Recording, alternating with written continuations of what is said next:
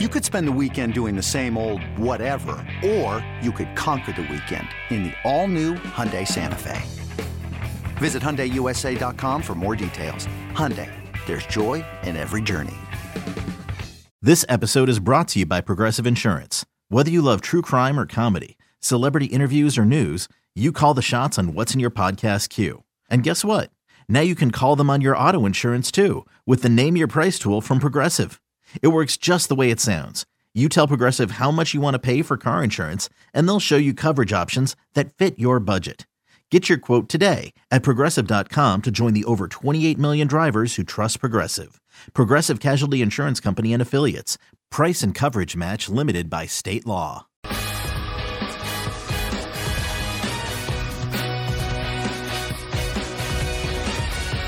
Let's get back to You Better You Bet, presented by Bet M G M on the BetQL Network.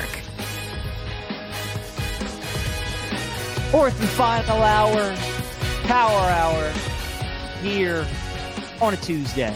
P J Glasser, Mark Drumheller, filling in for Nick and Ken here. You Better You Bet, presented by Bet M G M for the final hour. Mark and I will still be on Sirius Channel one sixty, Sirius X M two oh five. You can find us on twitch.tv slash BetQL, YouTube backslash Odyssey Sports, or you can listen to us on the Odyssey app for free. All right, Mark, final hour of the show. Continue talking some N B A. We dived in a little bit to the M V P market, most improved. Um, want to get your thoughts on the Rookie of the Year because – you know, it's been a pretty good class. Obviously, Wembanyama, so much hype around him. He's been excellent. He's the heavy favorite at minus six fifty. Chet's had a very good year for O K C. Not truly his first year, but he was hurt all of last year. So they're making him a rookie. He's plus five hundred. Brandon Miller is starting to play really well for the Hornets. He's one fifty to one. Then you got Jaime Jaquez, Scoot Henderson at five hundred to one as well. It's pretty much going to be Wembanyama or Chet to win Rookie of the Year. Any case to be made for Chet, or do you think that uh, they give it to Wembanyama? Well, I think both, right? I think there's a case to be made for Chet and like what he's been able to do this year, uh, but I think they're going to give it to Wembanyama, so it doesn't really matter. You can make all the case you want. Um, I don't think he's going to win the award. I think the odds tell the story here at minus six fifty. Um, and it, it's just a matter of like the hype. He was the guy. He was the one that on draft night, you know, everybody sat around and wanted to see, you know, who won the lottery.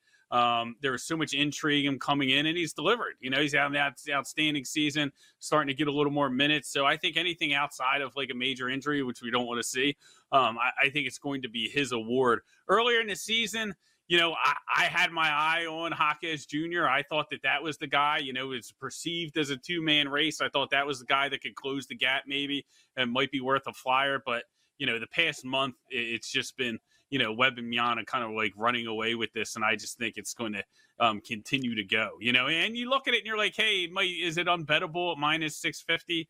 Um, I, I don't know. Like, not really. Like, if you like laying that kind of number, like, I think there's probably a little bit of value here. Like it might make some sense. Like um, it's a massive number to lay, but listen, N F L draft is, is going to be here before we know it. And we all know, you know, that some of the best bets you can make are firing on that consensus number one pick. Like we know, you know, Caleb Williams is probably going to be the number one pick. And, and so there's, even though these odds are long, like there still could be value there. Um, because I, I really don't see a way that Chet can close the gap here again, outside of major injury. Yeah, I'm with you, man. I mean, you know, the thing, too, about the Spurs, they're not going to win a bunch of games, but, you know, they're going to continue to play Wembanyama, continue to try to develop him.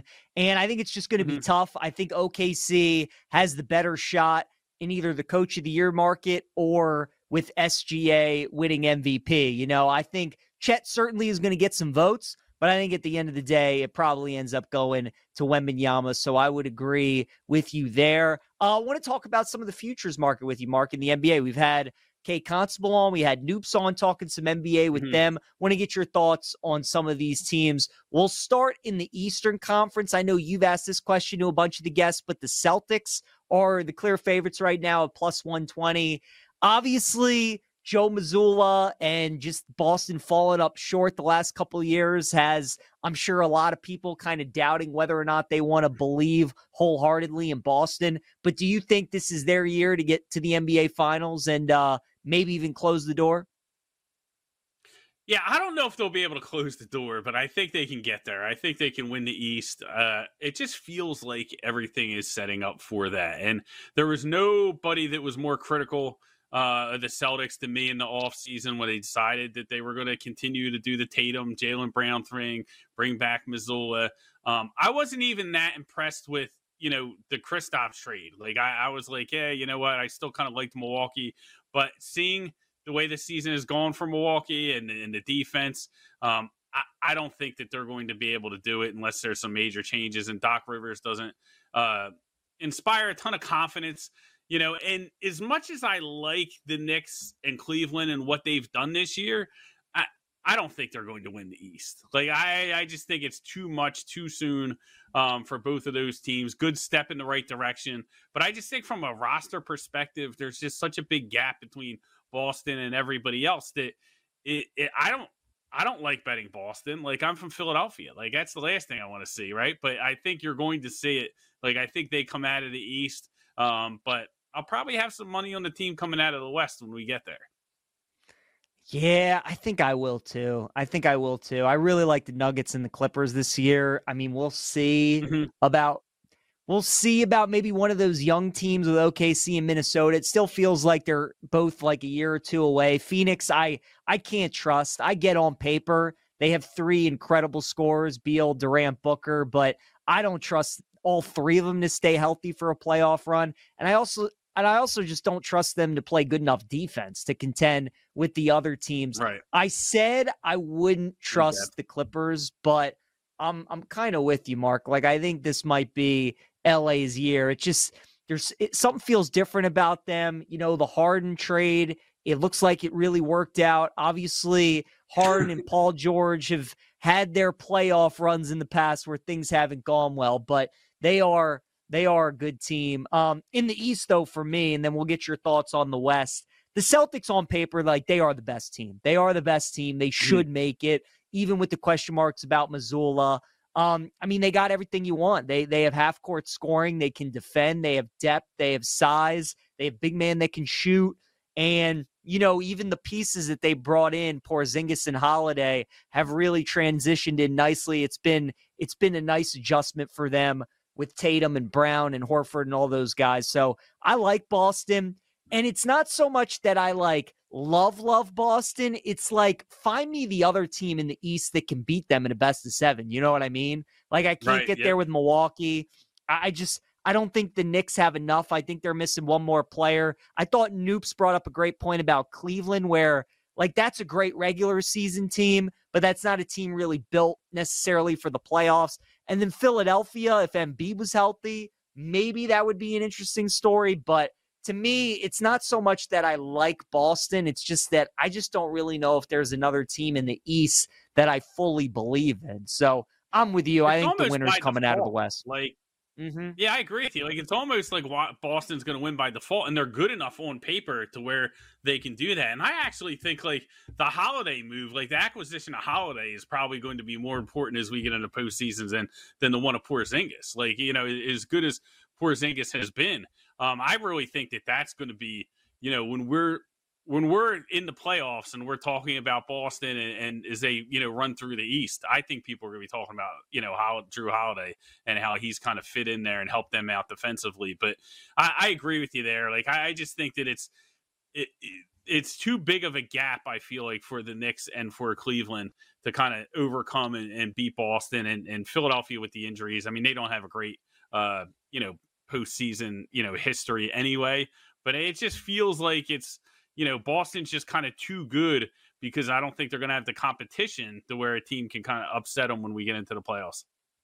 Yeah, no, I'm with you there. Uh, Denver, would you have liked to see them make like kind of a big move at the deadline? Obviously, they lost Bruce Brown, you know, to Indiana in the offseason. He was a nice piece for them. They still obviously have their core guys. They have Murray and Jokic there, but The Nuggets obviously feel comfortable in kind of their core guys going back-to-back, winning another championship. It's going to be a lot tougher this time around when you're trying to go back-to-back. Do you think Denver needed to make like a, a move, a bigger move at the trade deadline, or do you think they're good as is, as currently assembled to uh, to win it all? Yeah, I mean, I think they're good enough as is. Obviously, if they, they made a move, you know, you'd be more comfortable with them. But um, as much as we like the Clippers, like, it's still, you know, can they stay healthy, right? You know, everybody's kind of like, yeah, sure, if they continue to stay healthy, they'll come out of the West. Will they continue to stay healthy? You don't know. You don't have as many concerns with that as you do with Denver just because of history. Um, the most interesting part about what you said, P J, and it was my favorite, I chuckled over here, was, you know, I never thought if you would have talked to me this time last year that we would be saying, you know, I just really don't trust Kevin Durant's team. And the James Harden trade really worked out, right? So they're like two yep. things that where the Clippers go out and get Harden and it's actually working, and we can't trust Kevin Durant in the postseason. And, and I just never thought that we would be here. You know, Harden deal in itself, when he went to the Clippers, I'm like, okay, you know, he likes the weather out there. That's going to be fine. Like, they're not going to stay healthy. They're not going to win anything. And then here we are. They look like the best team in the N B A.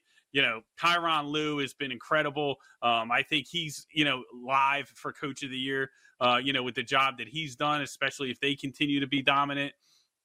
And the Suns, they got the star power, but they don't have anything that held them back last year. You know, when you look at last year, it was depth and it was defense, and they don't have either of them again this year. So I don't know how you consider them to be as, as strong as a contender as a team like Denver or the Clippers. But that's the craziest part about this, is how well Harden has fit in, and the fact that Durant is in a situation that we still don't think is good enough to win a championship. Yeah, you're right. I mean, especially with the way that the Clippers played at first when Harden got traded over there. You remember we, I mean, they had, you had post-game analysts on the Mavericks just absolutely going in on James Harden and how it was never going to work. And he shut him up and a lot of other people up as well with how they've been playing. And you're right, Durant and the Suns, it's just, you're just waiting for something to happen with kind of both teams, but especially with Phoenix, and I just don't think they're good enough defensively. If you look at the landscape of the N B A, Mark, right now, if you had to have your pick of who this year's Miami Heat team is going to be, the N B A generally is like very chalky, right? It's usually, because it's a best of seven, so usually the best teams kind of wear you out and end up winning the series, but Miami is an eight seed, ended up shocking everybody last year. Do you see a team out there this year that maybe not a lot of people are talking about? Maybe they got twenty to one odds or better right now that you think could make a run in the postseason? Yeah, so I think the one team that I would look at that's probably a little bit more under the radar, at least like a not a top ten team on the odds board, would probably be the Pelicans. Like, I think the Pelicans have shown that, like, you know, on any given night, they're as talented as anybody. The problem is, is you you don't always know what you can get, right? And if they stay healthy, again, it feels like a broken record talking about these teams, like they have to stay healthy, but that's just the landscape of the N B A. Like, you know, last year in the playoffs, we we wondered if Kawhi would ever play again. Like, you couldn't, you know, knee wouldn't let him play in the postseason. So um, I think the Pelicans are just a very talented team um, that, you know, if, if they get hot at the right time, sneak into the playoffs, I think they're a team, they could give, you know, one of these top teams in the West, um, you know, a real run, and they could pull some upsets, you know, if possible. Is it likely? No, we didn't think the Heat were likely last year, but I think they're a team that is probably going to be much higher than what their market rating is, uh, you know, when we get into the playoffs. Man, I've been on the Pelicans for the last, like, three years. Just, they're such a what-if team, man. They're such a what-if, because I'm with you. On, Mark, on paper, like, there's so much to like, right? The Clippers are coming through, right? So who knows if the Clippers can do it. I felt the same way about the Clippers. Every year, betting the Clippers on the Clippers, they're going to do it. They're injured, right? And, uh, that's just how it's been. So same thing with the Pelicans. Like, are they there yet? Probably not, but could they make a big leap and shock some teams? I think so. Who's the player that, like, makes you the most nervous when they, like, fall? Like, they go up for a basket and they, like, fall. Is it Zion, Kawhi, Anthony Davis, Embiid? Like, who's the player that you're just waiting for, like, them to have a fall and be out, like, two weeks? Yeah, it's definitely Embiid. I mean, it being from Philadelphia, it certainly is, because Embiid is athletic as he is, right? And he's he's a unicorn. Like, when you talk about like his size and his talent, yep. right? I've never seen anybody fall more uncoordinated in my life.